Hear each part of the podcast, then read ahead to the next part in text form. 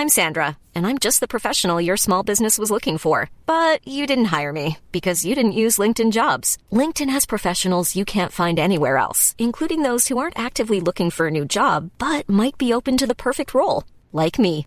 In a given month, over 70% of LinkedIn users don't visit other leading job sites. So if you're not looking on LinkedIn, you'll miss out on great candidates like Sandra. Start hiring professionals like a professional. Post your free job on linkedin.com/people today.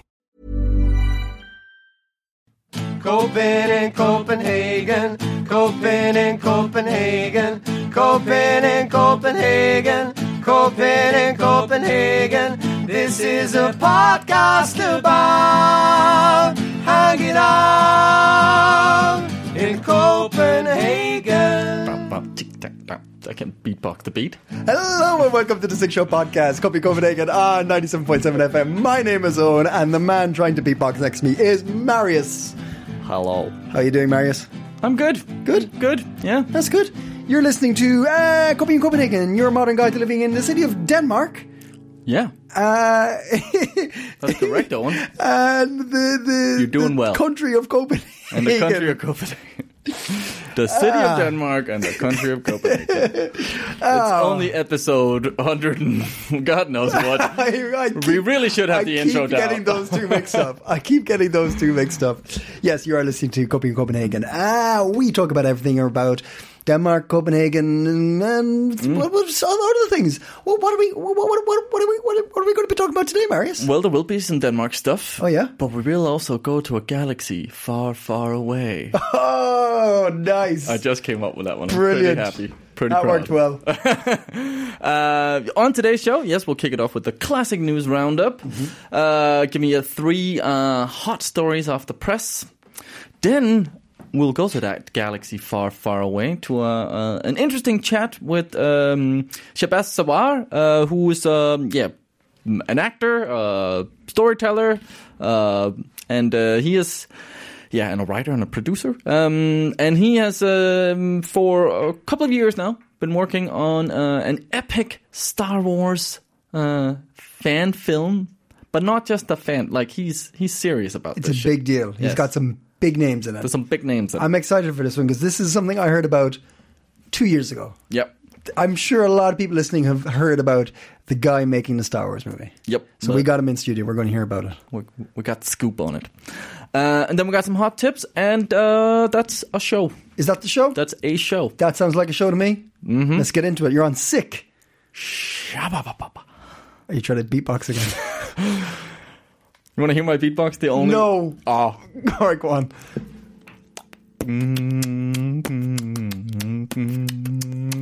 That's all I can do. But I was so impressed with myself when I figured out I can do two noises at the same time. Just a. It sounds. it sounds like you're you're happy that you've got some really tough Toffee. fudge or toffee in your mouth. you're like humming that you're eating. Mm, yeah, basically. Right. Yeah. Yeah. So uh, I'm uh, I'm Available bookings. um, speaking about uh, open, uh, Yeah. there's a reopening happening. Oh, sorry. What? Yeah. Uh, the left block parties. So this is the news but Are we into the news? Or are we still on yes, about this- beatboxing? No, no. This. This is the news. Is it? I just got an opening after doing that. No. um, th- this is the news roundup. Okay. Uh, the, the left bloc parties have uh, reached an agreement regarding the uh, partial coronavirus lockdown reopening. Aha. Uh, there was a pref, pref a press conference. It's uh, it's actually it's act- happening right now as Yeah. we're recording. Yeah. Here on uh, Wednesday, the twenty fourth of uh, February. So we're not going to be able to say what uh, what. Yes, we will. Oh, okay. Because uh, there has been uh, leaked some information. Oh, okay. you got your you you have your insider. Yeah. You got your guy. Got, got my guy. Yeah. It's actually a woman. Um, Gal. It's a gal. Yeah. Lovely lady.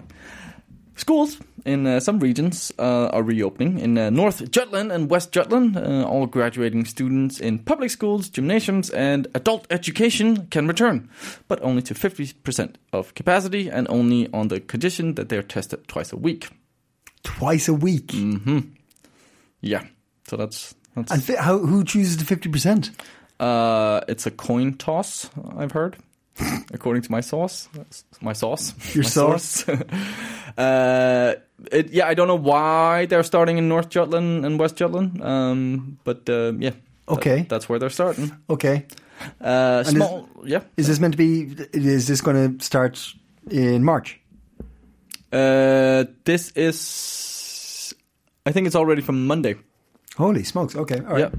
Yeah. Um, and uh, small shops they can reopen. Uh, it's been confirmed that small shops will be uh, able to reopen from March first. Okay. but only with a limited uh, limit on customers. Yeah. Shops in shopping centers uh, and large stores in excess of 5,000 square meters in size cannot open, and the same applies to outlets in department stores. Uh, Is that hairdressers? Would hairdressers be small shops? if they're under 5,000 uh, square meters, yeah. Which I'm assuming most My hairdressers. are. my local barber has quite a big barber shop. the he sitting area, yes. He's just a guy in a field. Yeah, but then it's outdoors. Yeah, yeah. And there's good news. No, for, he's got. uh, A, he's, he put- a roof on it. okay. Put a roof on it on, On the, the outdoors- on the on the field. field? Sorry. All right. No, I thought that'd be funnier if I said it. I wish I didn't. Go on. Yeah. Thank God we can edit things here. No, I'm not going to. No. That. I'm going to leave that in for my own shame. Good. Uh, well, you said outdoors. Yeah. Good news for outdoor sports and, and Tivoli. uh, uh, a gathering limit of 25 will be introduced for outdoor sports and association uh, activities. Meanwhile, entry into outdoor cultural institutions such as Tivoli will require a recent negative coronavirus test, no more than 72 hours old.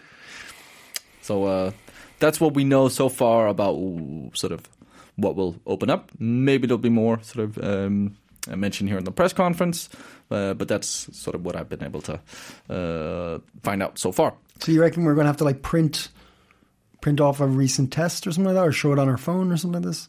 Uh, yeah, yeah, you're gonna have to document that you've had Yeah, yeah, yeah. tests. Um, but yeah, it's a pretty for people going to schools uh, this twice a week. That's that's a lot of testing. Yeah. Um, but they are looking into uh, more sort of gentle testing methods Okay. uh, through saliva samples or stuff like that. So you don't have to get prodded with uh, some kind of uh, stick, uh, either in your your. I haven't done the nose one yet. Oh, that that that, that one. It was like this one was had a longer lasting. The throat one was sort of lasted longer. You were more like annoyed by it, but it was really fucking uncomfortable. The nose The thing. nose thing? It was like felt like I was drowning. Um, I'm really on it with the sound effects today. You really are. Good stuff. Yeah, yeah. Uh, but yeah, hopefully, sort of uh, the Magnus Heunicke has promised uh, more restrictions will be lifted uh, should the infection numbers be deemed satisfactory. So yeah, Okay. but this this is where we are now. Okay. Then uh, Facebook, Oh yeah. yeah, Oh yeah. they've uh, there's been some uh, some trouble in Australia. Oh yeah. Yeah. Oh, oh yeah. No, I'm not doing an accent. Are you trying an accent? Oh yeah. Ah yeah. Oh yeah. No, No. I've never been able to do an Australian accent.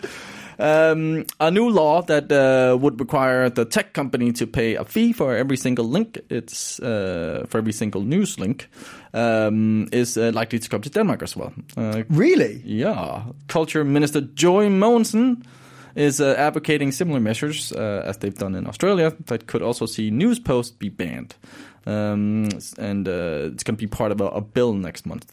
So, I, I was I was quite happy to hear about this. Yeah, I was like, it's it's nice to see a country like standing up to yeah, the big tech kind of con- controlling its sovereignty and being like, you know, we're we're, we're you- no, Mm. you can't come in and say those things. You can't like I mean, like Facebook like threatened to, to pull um, news from f- Australian websites and stuff like that, or like their their Facebook in Australia and stuff like that. It was just like, no, Mm-hmm. Well, they saw a massive dip in Australia, like the news. Yeah. uh, and so they had to sort of encourage uh, people to yeah, go on their actual sites and not just go through Facebook, obviously. Mm-hmm. Yeah. Because that is how most people, I think, now find their news. Um, which is not great, no, not great. no. guys j- don't don't don't go to third party outlets for news Well, I wouldn't say no, don't like, but be conscious about it, like, uh, because it's not like I'm I don't trust the news news necessarily either. So, But there's- have a broader sort of uh, sort of when you're reading stuff. You know, don't just read one article. Check. check yeah, yeah check i like check other news outlets but also be very aware that like there's a difference between commentary and news right so like for instance um, fox and cnn and all that have a load of um, opinion piece uh, shows Yeah, yeah. like hannity and all the other tripe Yeah. is opinion they're allowed to say all that shit because they're not actually becoming they're not breaking stories they're talking about stories Yeah. breaking a story and being an actual journalist, there is etiquette and there's there's rules and regulations to how you present that. Yeah. And there's responsibilities and there's there's um, uh, backlash to breaking those or lying or, or or fucking around with them. So be very aware that there are news outlets that adhere to these rules. And like, okay, you can you can definitely give the same piece of information about one story on two different sides. That's true, right? Like, it can, it can both be a, a story from a legitimate story written from two different sides of the same coin, right? But there is still rules and regulations to make sure it's not total farce and like it's completely up uh, one sided. But on Facebook and all this, there ain't no rules for that. No, no true. one's no one's keeping an eye on this. No one's regulating that shit. It's just being put up, and it's not. There's no way of uh, test check, checking if it's true or not. But that's that's where it's an it's a interesting conversation because Facebook is a private owned company. Yeah, that's why I'm saying it's it's up to the uh, consumer to stay aware. Yeah, yeah. I, I can't tell Facebook not to put shit up there because it'll get clicks and they like it. Mm. But I'm saying to people who do think they can read an article on Facebook or whatever, don't take it as actual news. Yeah. You know? Yeah, yeah, yeah, for sure, for sure. Um, but there, ha- there has been uh, much debate about this for some time now. Uh, and uh, Martin Ruby, the head of the public uh, policy for uh, Benelux and Nordics at Facebook, has uh, sort of yeah laughed at as this at this proposal. Um, and in speaking to a journalist, he suggested that the media overestimates the uh, commercial value that uh, news has for Facebook, arguing that news posts uh, accounted for uh, 4% of all content.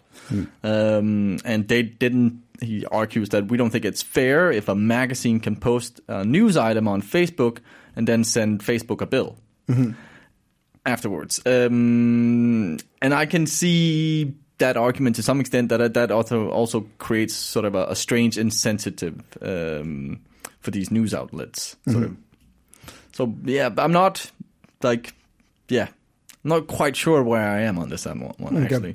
Um, but I do think there is some yes, sort of. It, it, I think it falls back on the consumer's responsibility very much. So how are you, how are you getting your news? Um, a- and, and this is also sort of again sort of the news media just been really slow to sort of pick up on what's happening. Mm-hmm. Like the fact that sort of people stopped reading physical newspapers. Mm-hmm. Suddenly they were very slow to go online um, fair enough there wasn't like a good business model necessarily. And sort of yeah it was hard to figure out how to make money off of newspapers and a- ad- advertising was dropping and stuff like that. Um, but this is again kind of and i think it is a little bit sort of I don't know how empathetic I can be with something like ABC or some of these major news networks. Um, uh, crying over the fact that some other company that deals in information has found a smarter business model than them. Like, psh, I think that's a little like I find it a little bit hard to like. Rupert Murdoch's uh, whatever his conglomerate of uh, News Corp. N- News Corp, like not really. I don't have that much empathy for that guy. I don't know. I haven't figured out my own, own opinion on it. No, no. Uh, but it'll be interesting to follow, and uh, yeah, as as mentioned, there will be uh, um, there will be a bill here in in a month's time that they're going to vote on. And finally, a very sad, sad uh, story. Oh, Uh, this is. Uh, was a bit hard for me to talk about this. it's okay, Marius. We're here for you. Have you ever had the the dumb little lollipop? No. Well, you can't anymore. What? Yeah, I was I was going to get one tomorrow. you can't. What? The Dumle lollipop um, is uh, they've stopped producing it. Oh Jesus Christ! No. It's it's true. After more than sixty years, um, Fazer has uh, ended the production of this iconic lollipop. Damn it! I know this world is cruel. Why? Take my eyes, but not the lollipop.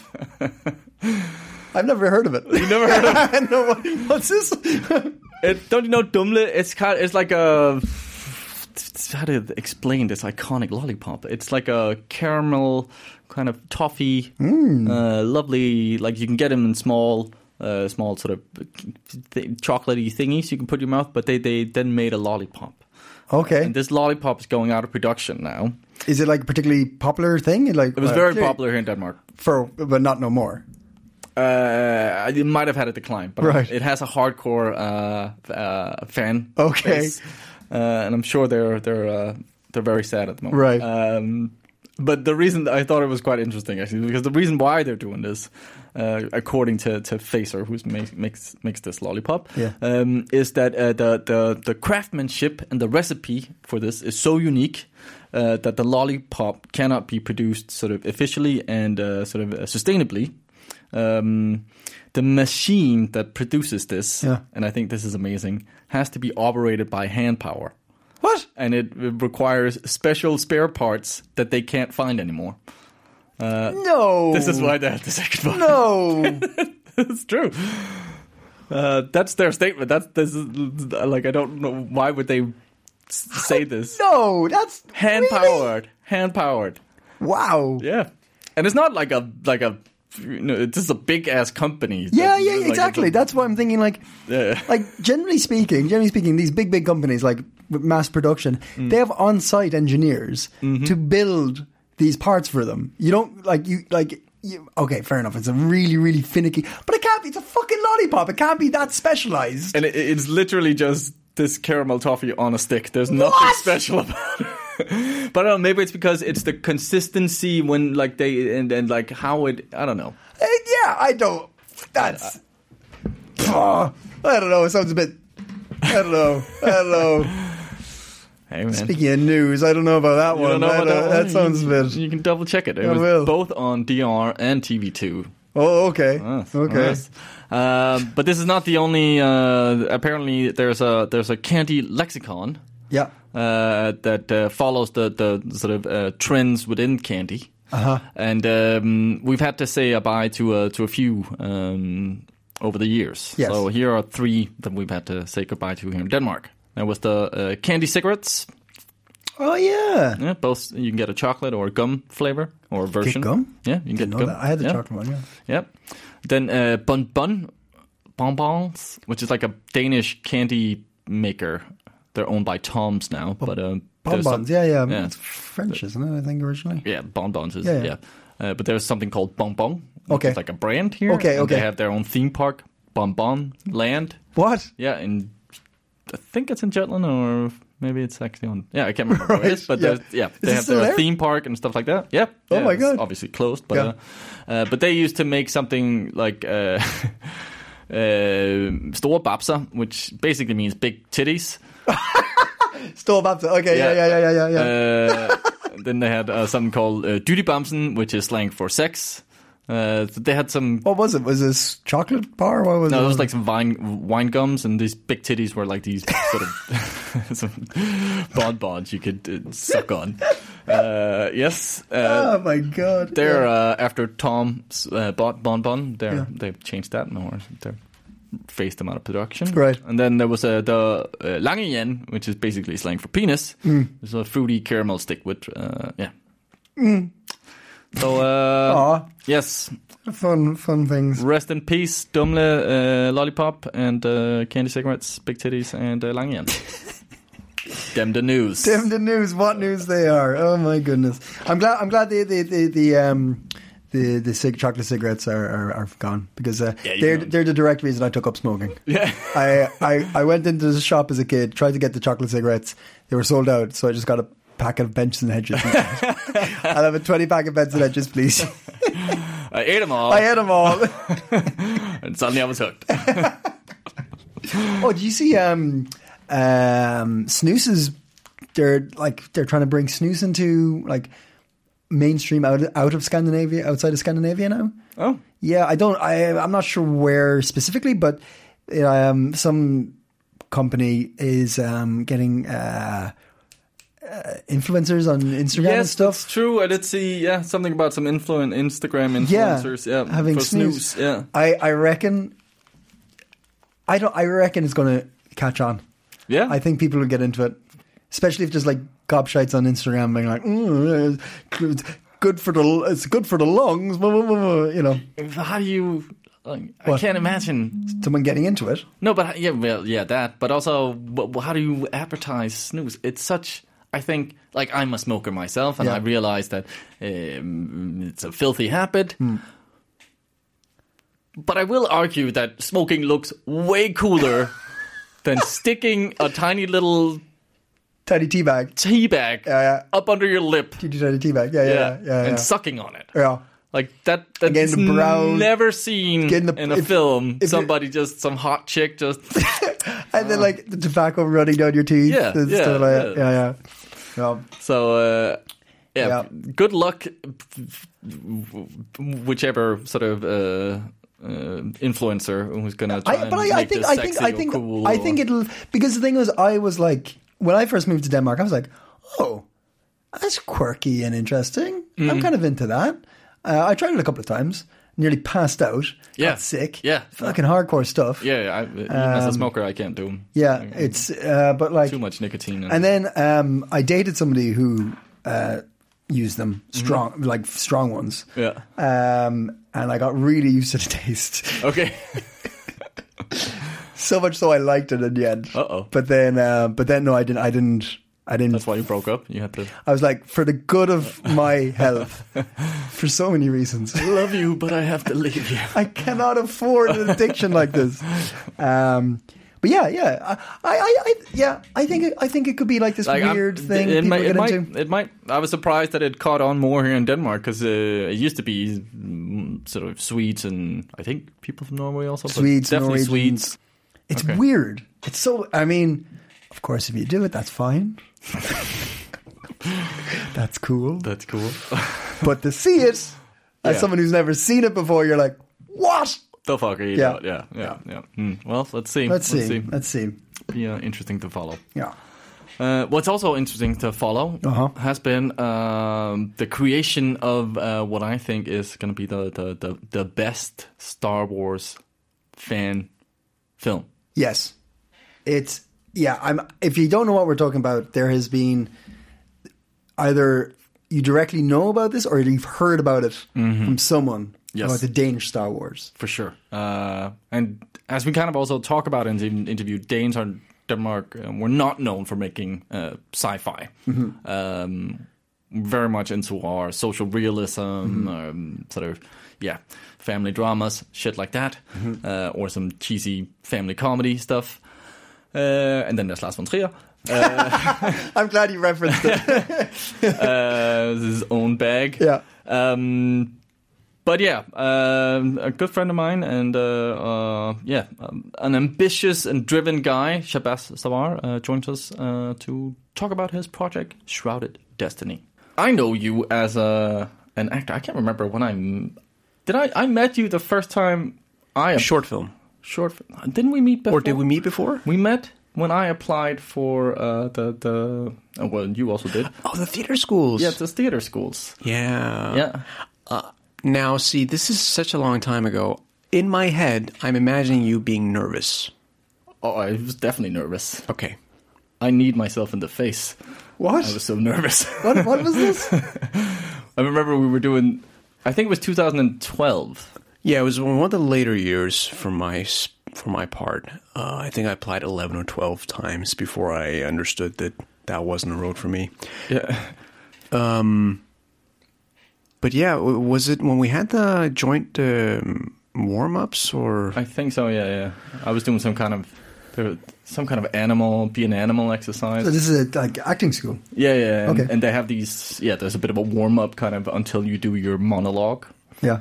Um, and yeah, I, I I did a very aggressive monkey, I think, and then Monologue. no, no, Oh, okay, okay. at sorry, the aggressive Right, right, yeah, monkey. yeah, yeah, yeah, yeah. From Classic. from uh, Shakespeare is one of Shakespeare's finest. Was it Hanuman? Go the Jungle monkey Book. You know what I mean? Um, but no, I think that's actually where I met you uh, Okay, the yeah. first time. Yeah, uh, I think that's uh, that makes sense. Yeah, and then later we uh, attempted a short film. yeah. And as I read on your bio, you've uh, you've been in quite a few that have, where you lend your uh, acting skills for free uh, Mm-hmm. to a project that never Yeah, amounted. it happens. Yeah. it happens. Well, we're not here to talk about uh, that uh, project that never happened. and thank God for that. Uh, Let's talk about another project. Yeah. that that uh, that's very much in the making still. Yes. Uh, but uh, you um, embarked on uh, an insane uh, project. Yes. one one might say, uh, creating your own sort of uh, Star Wars f- film s- TV show, basically. Yeah, you could say that. Now, this it's interesting. I'm, I'm glad we were able to have you in and talk about this because this is something I heard about two years ago. I think mm-hmm. this was just like known in Copenhagen that there's this guy. He's making a Star Wars movie, and it's a big deal.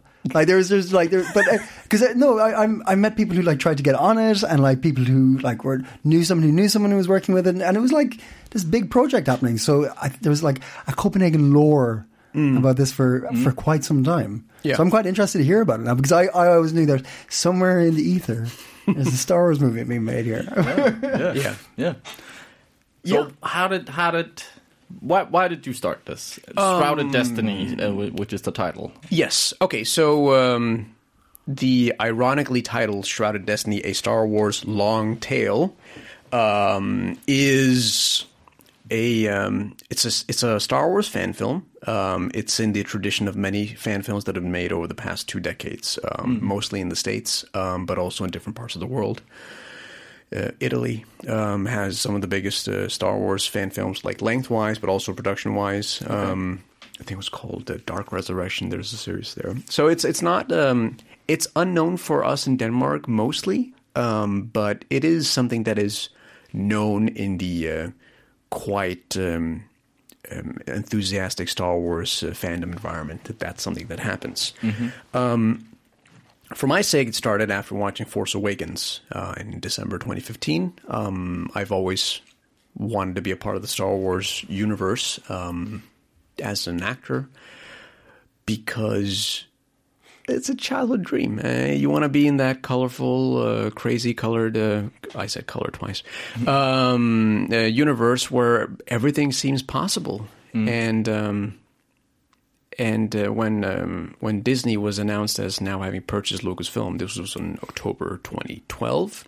I was like, I have to be a part of this. Like now, like for me, it was just like, oh, now that they're making them, I'm obviously going to be a part of it. Like that's the kind of megalomaniac you're dealing with, right? Okay. Um, so when that film came out, I was inspired to to make a fan film um, because it had awakened something in me. Um, and and then three weeks after I'd watched it the first time in cinemas, I had finished my first draft. You, you, you, you'd acted before this, but had you written? Um, okay, so so my acting it started in 2004. Uh, I've been an actor ever since, but you know it, it, it's it's you know it's not a protected title. So you know anyone can be an actor if they've done one short film or Sweet. Um, but it's also about like where are you mentally when it comes to something like that. I had written and directed a fair amount of short films by that time, like six. Okay. Um, but they were always geared towards giving me some material that I could use for my showreel because I Okay. felt my showreel was lacking. Um, and And just for those who might not understand what a showreel is. uh, yes, the showreel is like a visual resume. So if you have someone who writes they've been in 10 short films, uh, like, okay, fine, that's good, but that doesn't necessarily show you any of their talent or, you know, what their expression is, um, their voice, their physicality. So a showreel is just like if you can show two minutes of your work, so people, uh, casters and directors, producers have a quick idea of what you bring to the table. Okay. Um, and I felt mine was lacking, and um, I felt that uh, it was difficult for me to to to gain the kinds of parts that I felt I could do. So I thought, why sit and moan uh, and waste my time? Um, start cracking, start writing, and uh, get people together to to make something, and uh, hopefully make it so it's also worth for them to be a part of it.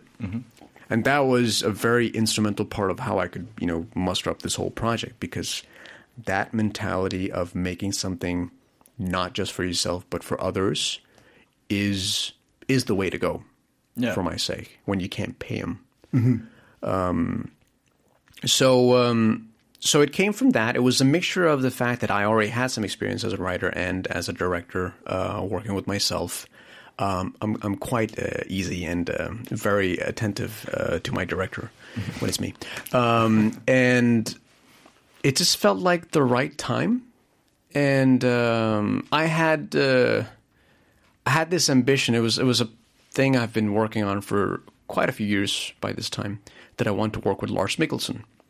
I had um, at a previous like street encounter seen him and then outwardly spoken to him and said that I was a big fan and I wanted to work with him.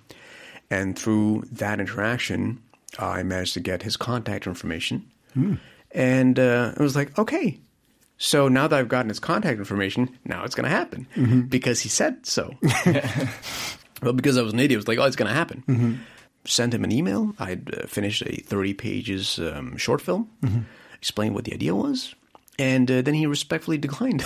I don't even know if he read the thing. Um, but uh, to be fair, he was quite busy. He had three major projects, two in Denmark and one in America. And uh, and in his very kind, diplomatic way, he said, like, realistically, I I could do this in two years. And because he thought he understood my drive, he was like, if I say two years, he's going to go looking somewhere else and leave me alone. For me, that two years was like, it was in the back of my head. Like, okay. Uh, during like those two years, he worked on two series: a documentary series, um, a fiction series in Denmark, and a fiction series in um, the states, uh, House of Cards. Um, and And just Lars Mikkelsen, well-known Danish actor, one of our well, finest, one of our finest, and uh, but maybe sadly mostly known for being Mads Mikkelsen's older brother. Yeah. Um, I think in the recent years he's gotten more traction. For sure, for sure. Um, with his parts in House of Cards Cards, yeah. and uh, Sherlock Holmes, uh, a little bit of uh, The Witcher as well. Yeah. I've always wanted more for him, um, and and I know it sounds really arrogant coming from like you know an indie filmmaker prospect with no budget or no no really real discernible resume um, to back my words up. But I honestly think that if this dream I have becomes reality, um, this would be the, like the signature defining role for Lars Mikkelsen. That's a difficult thing to say in a country where everyone's like, "I'm just glad to be alive," uh, and this is you know pre-COVID. I Yeah, mean, everyone is just content, and if they're content, they're super happy. Um, and then there's a guy like me who comes out and says, "If I don't own the world, nothing matters." Yeah. um, Is it not competitive out there, like in like in, in the Danish like film industry, writing and producing these kind of like standout pieces? well, It's just the way you say like that. You you clearly had a drive, and he, he notices. But is do you do you see a difference between the, your drive and other Danish writers and actors? I think my drive is unfortunate in the sense that I'm driven towards storytelling that isn't usually uh, in the norm of Danish film telling. okay, Um, because if I had a passion towards drama or Social dramedy or social realism stuff like that, Mm. I think I would have had a bang up career. Uh, really like knocking them out of the park. yeah, yeah.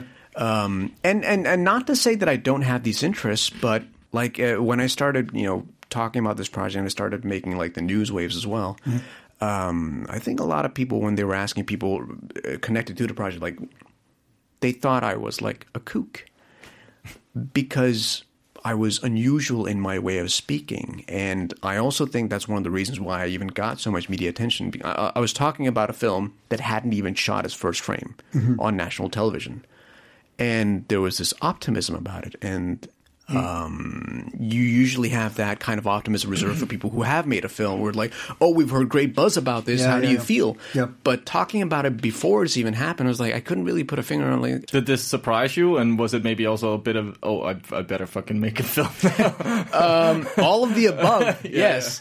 Because I knew that if I was going to hook Lars onto the project, um, this would get the deserved attention that I've always felt it should have had. Um, because um, in the beginning, when we spoke about Eric, uh, Eric Alejandro Gonzalez, who was um, my co-director on the Star Wars film, he during um, when I was interviewing different directors because I wanted a co-director because this was too big for me to handle myself. And he he was very uh, forthcoming and said, like in the beginning, this is not going to happen. You're an idiot. Almost saying it in that way.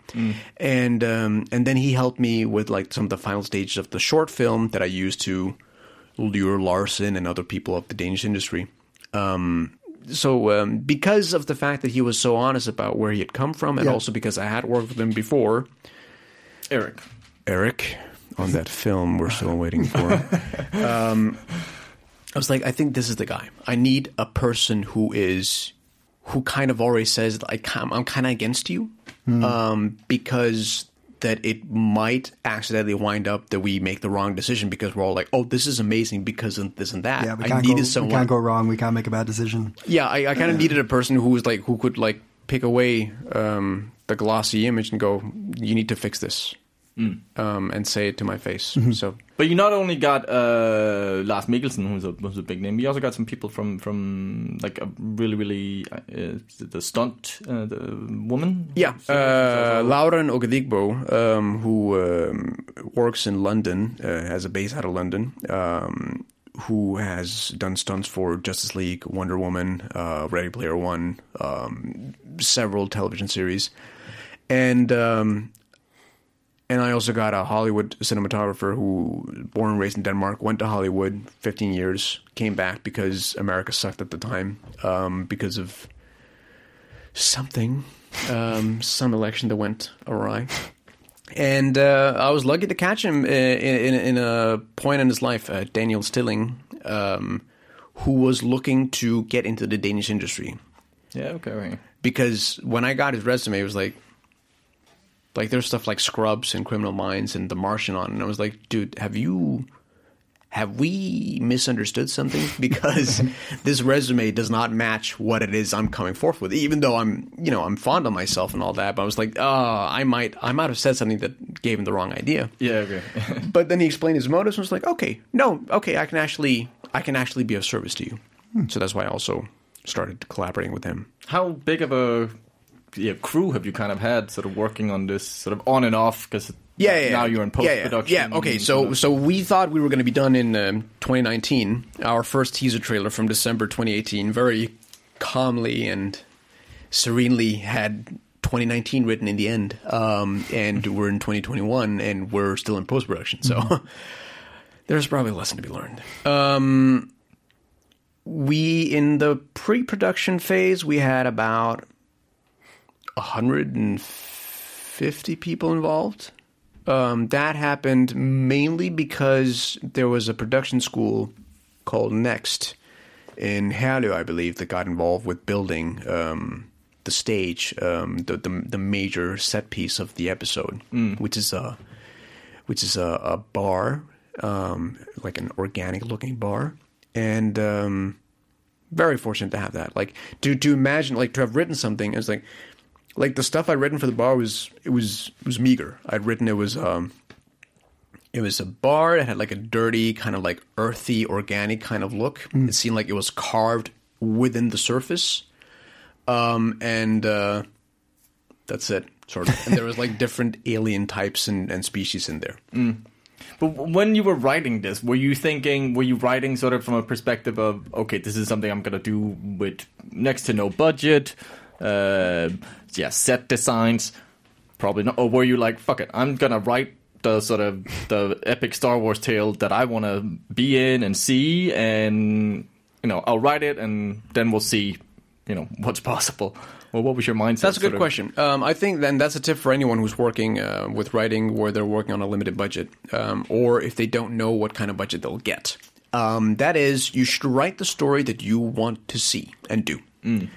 And then this also comes with experience because I've done a couple of short films already. I know that a lot of the stuff and like I don't have enough traction to to get all the things I want. But because there was this buzz around town about this project, I was able to, with my producers, um, Jasmine Christensen and Rasmus Duelings, I was able to get some pretty sweet deals um, on like camera equipment, stages, um, and um, you know all kinds of transportation. Like anything that you need to make a film, I was really lucky to get that. Where where did funding come for this? So um, it's it's multi pronged. Um, I think like a third of the budget comes from me.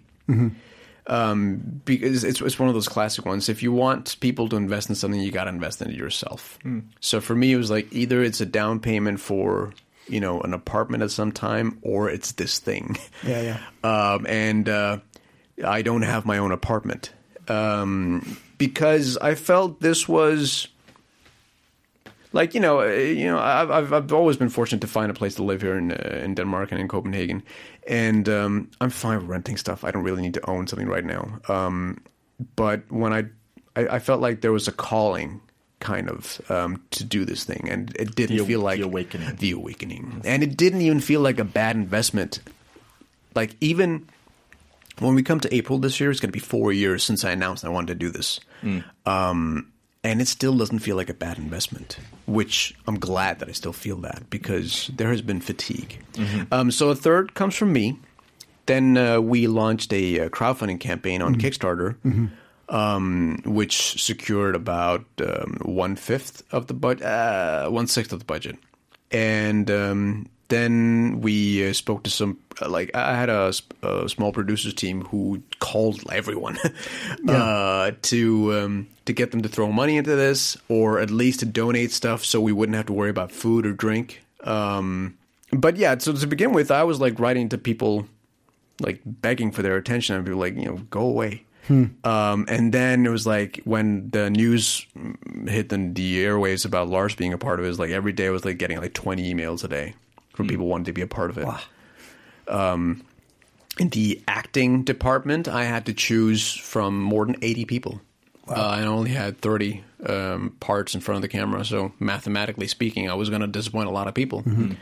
Um, um, so yeah, so there, there there was a lot of interest when he came on, a lot, and I was fortunate that Lars came on before we released the short film, because it automatically helped the short film get some more credibility. Like people were like, "Oh, I really want to see this because he managed to sucker Lars into it, so it can't be half bad." Uh, so where where are you now? Four years on. So, um, we have finished 95% of the edit. Now, there are two segments that aren't finished in the edit because they're dependent on visual effects and music. Um, right now, we're up at like a 65 minute runtime and then five minutes for credits, so it's 70 minutes. To begin with, when I envisioned this thing, was like if it's 45 minutes, that's good enough because I wanted it to be a big thing. Um, I wanted to really be able to delve into characters because this is what I felt the fan film environment was missing.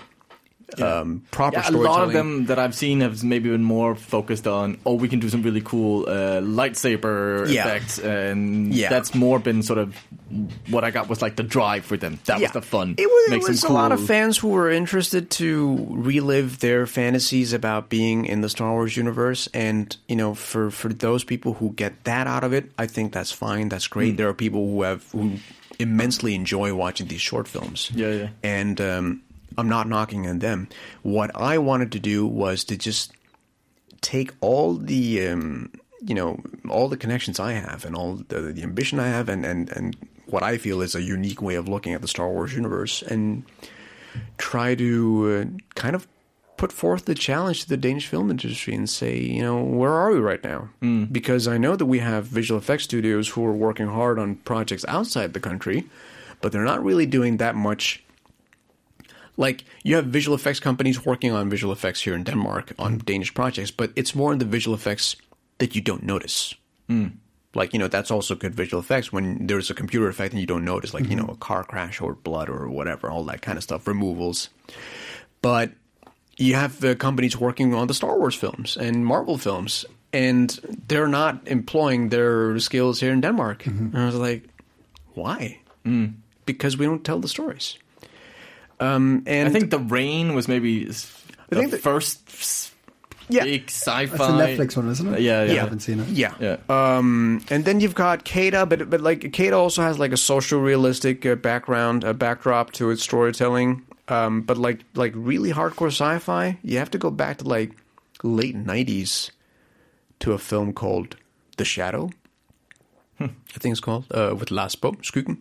Okay. I haven't watched it. No. Um, it, it's it's from that decade where I didn't really watch a lot of Danish films. I started watching Danish films from like the mid noughties. Um, That's the zeros, right? Yeah, Mm-hmm. yeah. Okay, I was like, it'd be awkward to say I didn't watch from the '90s, and then I used another expression for the '90s. Like, ah, I've never been to America, but to New York, dude. Um, So where where Yeah. does where does it stand w- with your f- finished production? You have what you've been dreaming, what what you've worked on, what you've put together with this an amazing crew. What would be the next step be?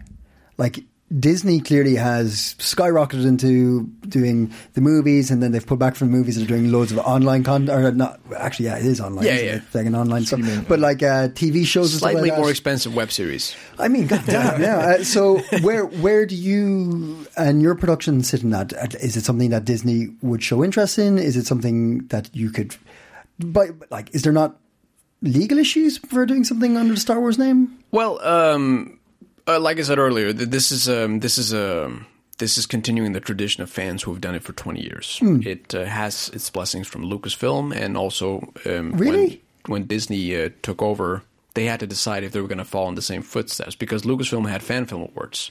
Oh my god, really? Oh, I didn't know. so you could send material in, and then they would, and, and you know, like some big folks at Lucasfilm would watch it, and then give awards and stuff like that. So it's it's been a thing for a long time. At this point, Well, when I started out with this idea of making a Star Wars um, television series pitch, um, at that time there were no announced Star Wars TV series. Like everyone with half a brain cell knew that Disney was obviously going to try and make TV series. Yeah. Mm. But there was nothing out there publicly for people to be like, oh, Shahbaz is trying to do that thing. So my idea was to have um, focus on bounty hunters because I know from the Star Wars fan community that bounty hunters are the shiz, and um, I wanted to explore a time era that hadn't been explored um, in the films or the um, the animated shows at the time. So coming away from the Skywalker saga, and then the Mandalorian was announced, which, which was you know about a bounty hunter in the outer rims of the galaxy, which was what I was doing, um, and uh, and now they have the High Republic, which is um, exploring a timeline 200 years before Episode One. So what I've taken from that is that I seem to be in touch with the Star Wars fan community with regards to the content they want.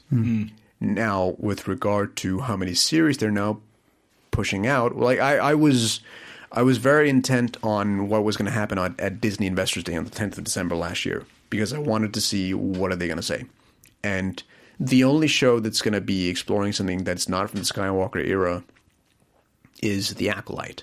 So they're still investing in the Skywalker saga era.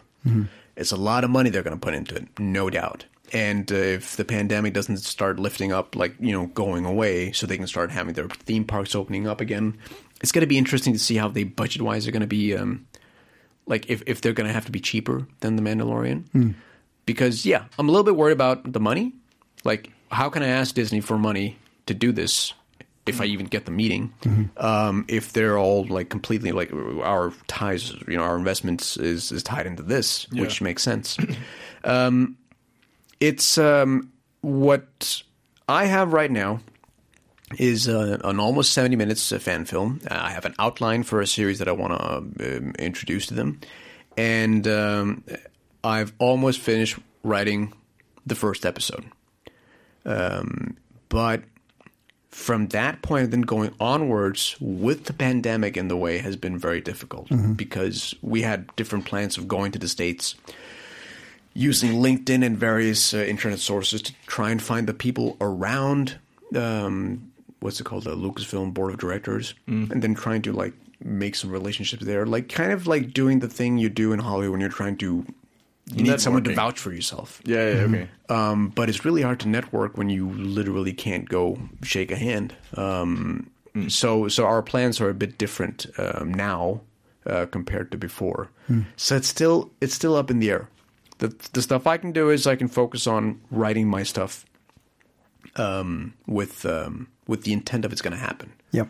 and then the world will have to you know throw its dice the way it does. It's a shrouded destiny for all of us. It is. It is indeed. Well, it, it's it's it's been uh, amazing to follow this um, uh, from the from the sideline uh, this project, and uh, it, uh, I recommend if if people out there haven't seen the trailer, I highly recommend seeing the trailer. Oh, we'll have it up. What? We'll have it up definitely. We'll have it up for sure, for sure. I like to talk off mic sometimes. Yep, very professional. hey.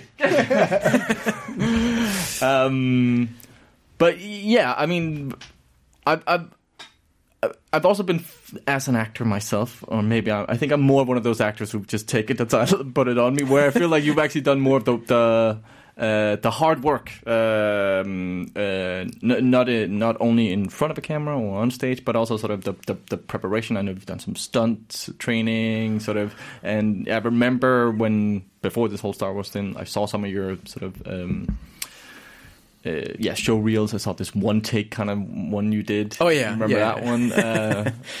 Uh, uh, and I've always been quite sort of like, oh, this this is the way you should you should go about it. So, uh, Oh, a Mandalorian kind of sentence there. oh, mm, This is this is the way that he said that. okay, cool. Have you not seen the Mandalorian? Just to be I, I actually haven't. Uh, it's actually it's good. yeah, it's it good. It's Have you seen good. it? Okay. Yeah. yeah. Uh, but But I just wanted to finish uh, my point there, being that sort of. Um, and because yeah, you have seemed quite ambitious and sort of had a, a drive that I've sometimes been like, why don't you have that drive, Marius? Uh, you should do that fucking thing. but uh, do you think uh, like that's part of your personality? But do you think that also comes a bit with sort of this uh, uh, with your background as Pakistani and sort of that it is sometimes a bit harder? And I don't know, have you felt a bit of this being typecast into some things and sort of having like, and maybe this has spurred you on to sort of fuck, it, I'm going to write my own Um, epic. Well, I think as an actor in Denmark, or in general as an artist, um, you need to have an incredible amount of self discipline. Um, because as time will move on, there's just so much stuff coming out and so many people existing who are all waving their arms at the people trying to get them to see them. And we still only have 24 hours in a day.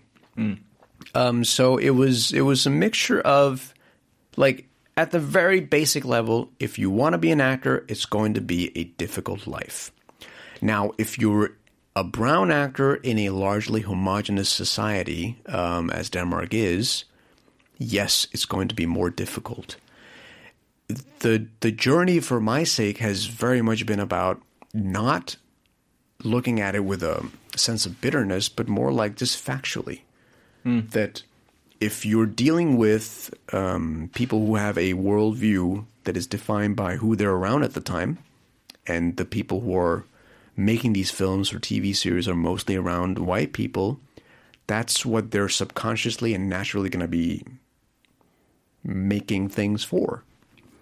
And I actually don't say this in a judgmental fashion. I'm just really trying to be as objective and empathetic to the the film industry uh, and television industry um, as possible. Because if you look at Bollywood, well, obviously all of their films are with brown people, and there's a reason for that. There are a lot of brown people in India, even though their films are shown all over the world. It's the world's biggest film industry. Yeah. It's bigger than Hollywood, yet they cater to only Indians, and then everyone else is like, "Oh, this is awesome! I would like to see this as well." Oh, okay, yeah, well, here you go. Um, and I think the business aspect needs to be understood as well. Um, when you try to figure out, like, how do I market this to different cultures if I don't understand those cultures? Bearing in mind, you still have those 24 hours. Um, I was like, they don't have a chance. The, the industry doesn't have a chance to understand what it is I'm coming from. So I can sit and wait for um, a change to come about in a natural way, or I can start doing my part to make the odds um, be in my favor as well. That's why I started writing. Um, because it was like, well, if if you have a hard time figuring out a story to write for me, and I don't have a hard time figuring out a story to write for me, why don't I write a story Yeah, yeah. for me?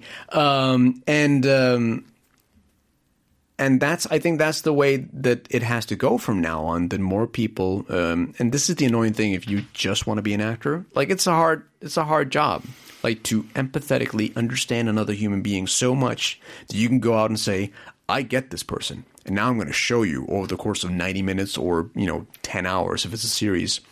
Um, if you also have to write, it's it's a, it's an entirely different craft, and I understand that it's unfair from the time where you're like, oh, uh, I hope someone calls me, and then I I can like if you put the spotlight on me, then I will shine. Yeah. Now you have to build the spotlight and the stage we have to stand on, and you also have to operate the spotlight to fire down on you, and then go, here I am. Uh, so it's it's definitely harder with the added uh, I'm brown, so it's harder because of the homogenous society thing. I um I've been watching the um, the Last Dance um, uh, Netflix documentary about Michael Jordan and the Bulls, and I've been very inspired by that. Um, I, I'm, I'm I'm actually at this point where I'm, like, I'm trying to should I be more like Michael Jordan, but at the same time, he didn't necessarily have a lot of friends. No. but he also got a lot of stuff done. And um, for me, like the my greatest frustration right now is that I have had a lot of projects. I have the Star Wars thing right now, um, and it's not finished because it's not just about me. It's a lot of people who have their uh, ambitions and their hopes connected to this thing. Um, but my ambition comes from the um, the story I've told myself based on how I've observed the world. Going, this is going to be more difficult for you. If you want to be an actor in Denmark, life is going to be much harder for you than it's going to be for other people who are white. Are you going to accept that, or are you going to quit, or move to a country where you will have greater chances based on your skin color, but then you are going to even out the odds again because oh well, now it's a lot of brown people, so it's the same thing again, right? Um, so in that sense, I'm actually happy that I am here trying to make a, a living for myself despite the odds that are against me because I've like the the the the, the push towards me has made so that I push harder away, saying no, I will not be restricted by the color of my skin or uh, just in general the way I look or anything. I'm going to show you why I have been knocking on your door and why it has been worth for you to open that damn door. And um, I think that's something that you should do regardless of how you look.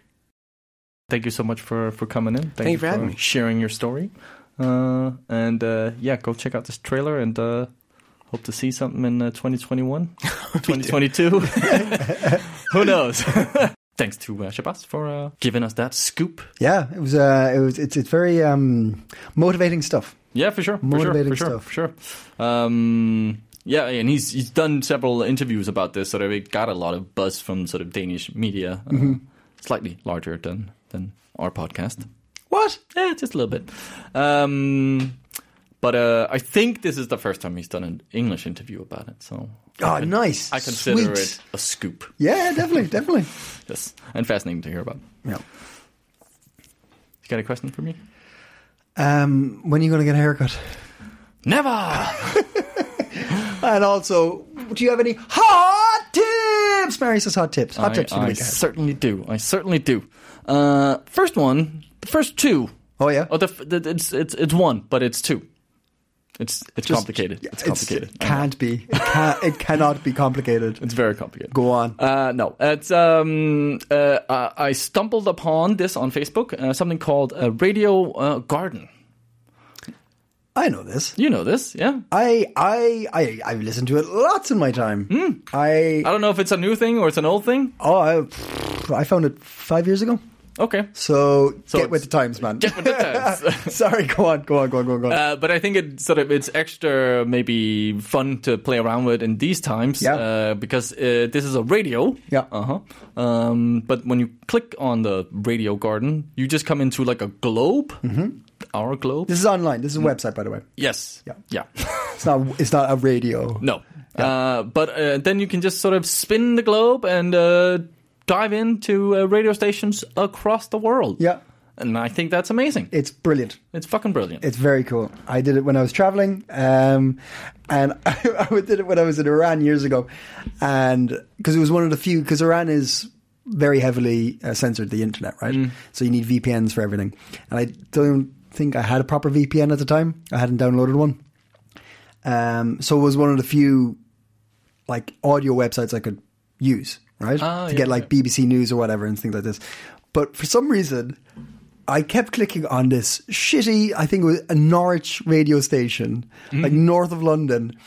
And it was just like this, like, uh, 98 FM rock for all the golden classics, Oh, right? yeah, yeah, okay. One of those ones. I think I've heard that because I was in Norwich. right? It was like, well, it could have been, it could have been the same one because it's just like an old school rock Yeah, station. yeah, yeah. And there was this guy, and the way I describe him is, yeah, I think he was a morning, uh, you know, like he had the morning slot, so like eight till twelve or something like that, right? Drive time morning stuff. Um, and the way I would describe him is, he probably worked. f- It is actually Alan Partridge now that I think about it. He Yeah. probably worked for the BBC at some stage, right? got dropped, got real bitter about it, and just kept that bitterness with him because he just complained about everything taxi drivers, gardeners, buses, kids, adults, elderly. Everything was a snarky comment from him, and I used to love listening to him and getting angry. Mm. Yeah, okay. I would just be sitting like like on a bus in Iran or whatever, going somewhere and or hiking or something, and listening to this guy be like, "You, you fucking idiot!" I mean, I was just nice to have a little rivalry with someone who didn't know I, I couldn't even hear him. It was just, Yeah, it, yeah. it was just little. I'm like, if I, if I'm write a letter to you now and some, come back. and it, it was, it was wonderful. I liked it. I liked it a lot. Yeah, okay. Uh, that sounds that sounds like a lot of fun. Mm. Uh, very partridge. Um, but yeah, so check out Radio Garden. There's also Radio, which is uh, a kind of a What? different. Uh, this is not radio stations, but um, it's more.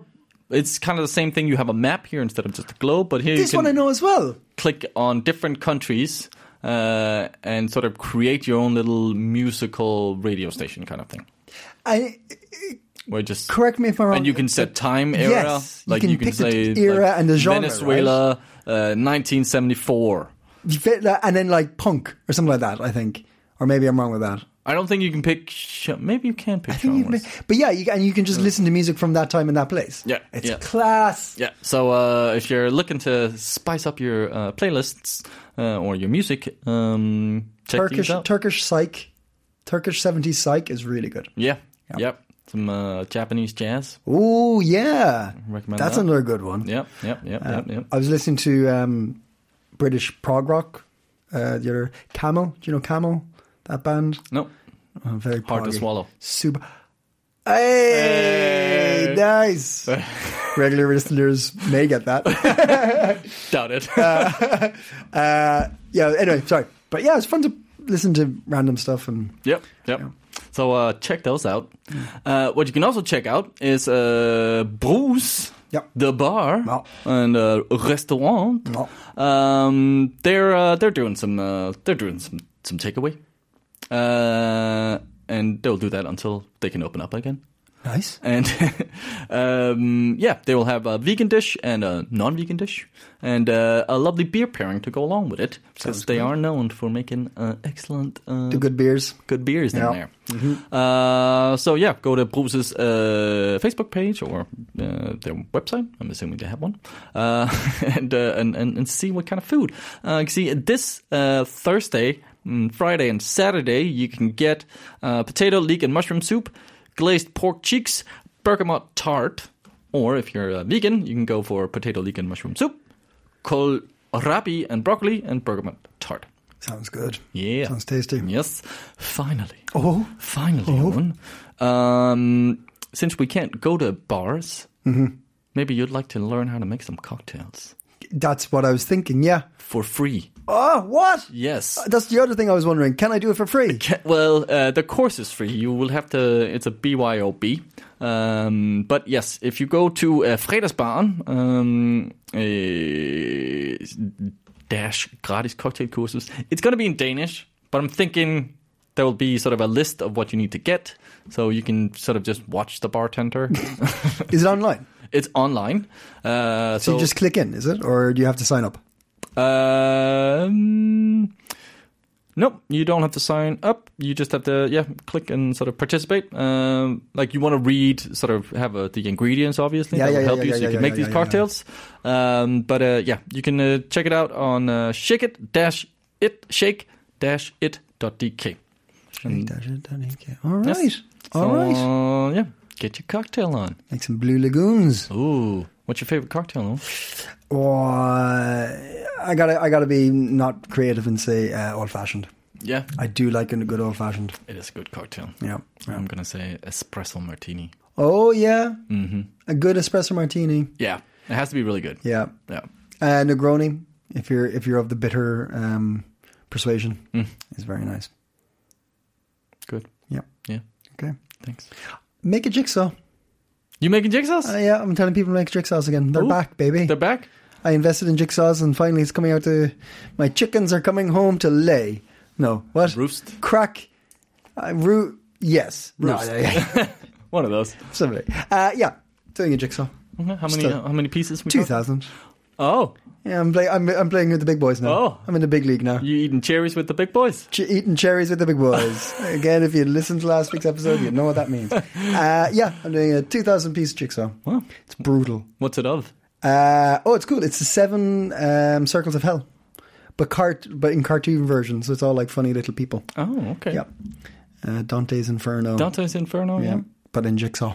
But in- Do you think that's what he planned when he wrote it? that's probably what I was hoping for. There was yeah. over the One Divine day.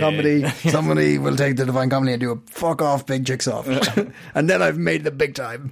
and this is what I think Dante sounded like, or he sounded like. Yeah, baby. Yeah, baby.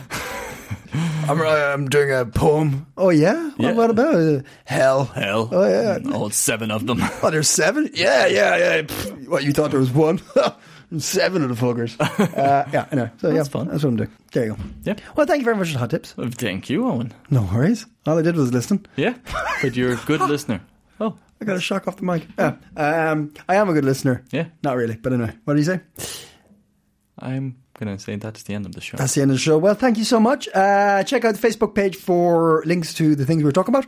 Yeah. Uh, thank you very much if you've uh, clicked on the Copenhagen Post. Mm-hmm. And um, check out the um, Star Wars Shrouded Destiny. Shrouded Destiny. Mm-hmm. I'm sure you would have seen the trailer up on Facebook already. We've put it up there. But if you haven't looked at it already, go check out our Facebook page and have a look at that. Yeah.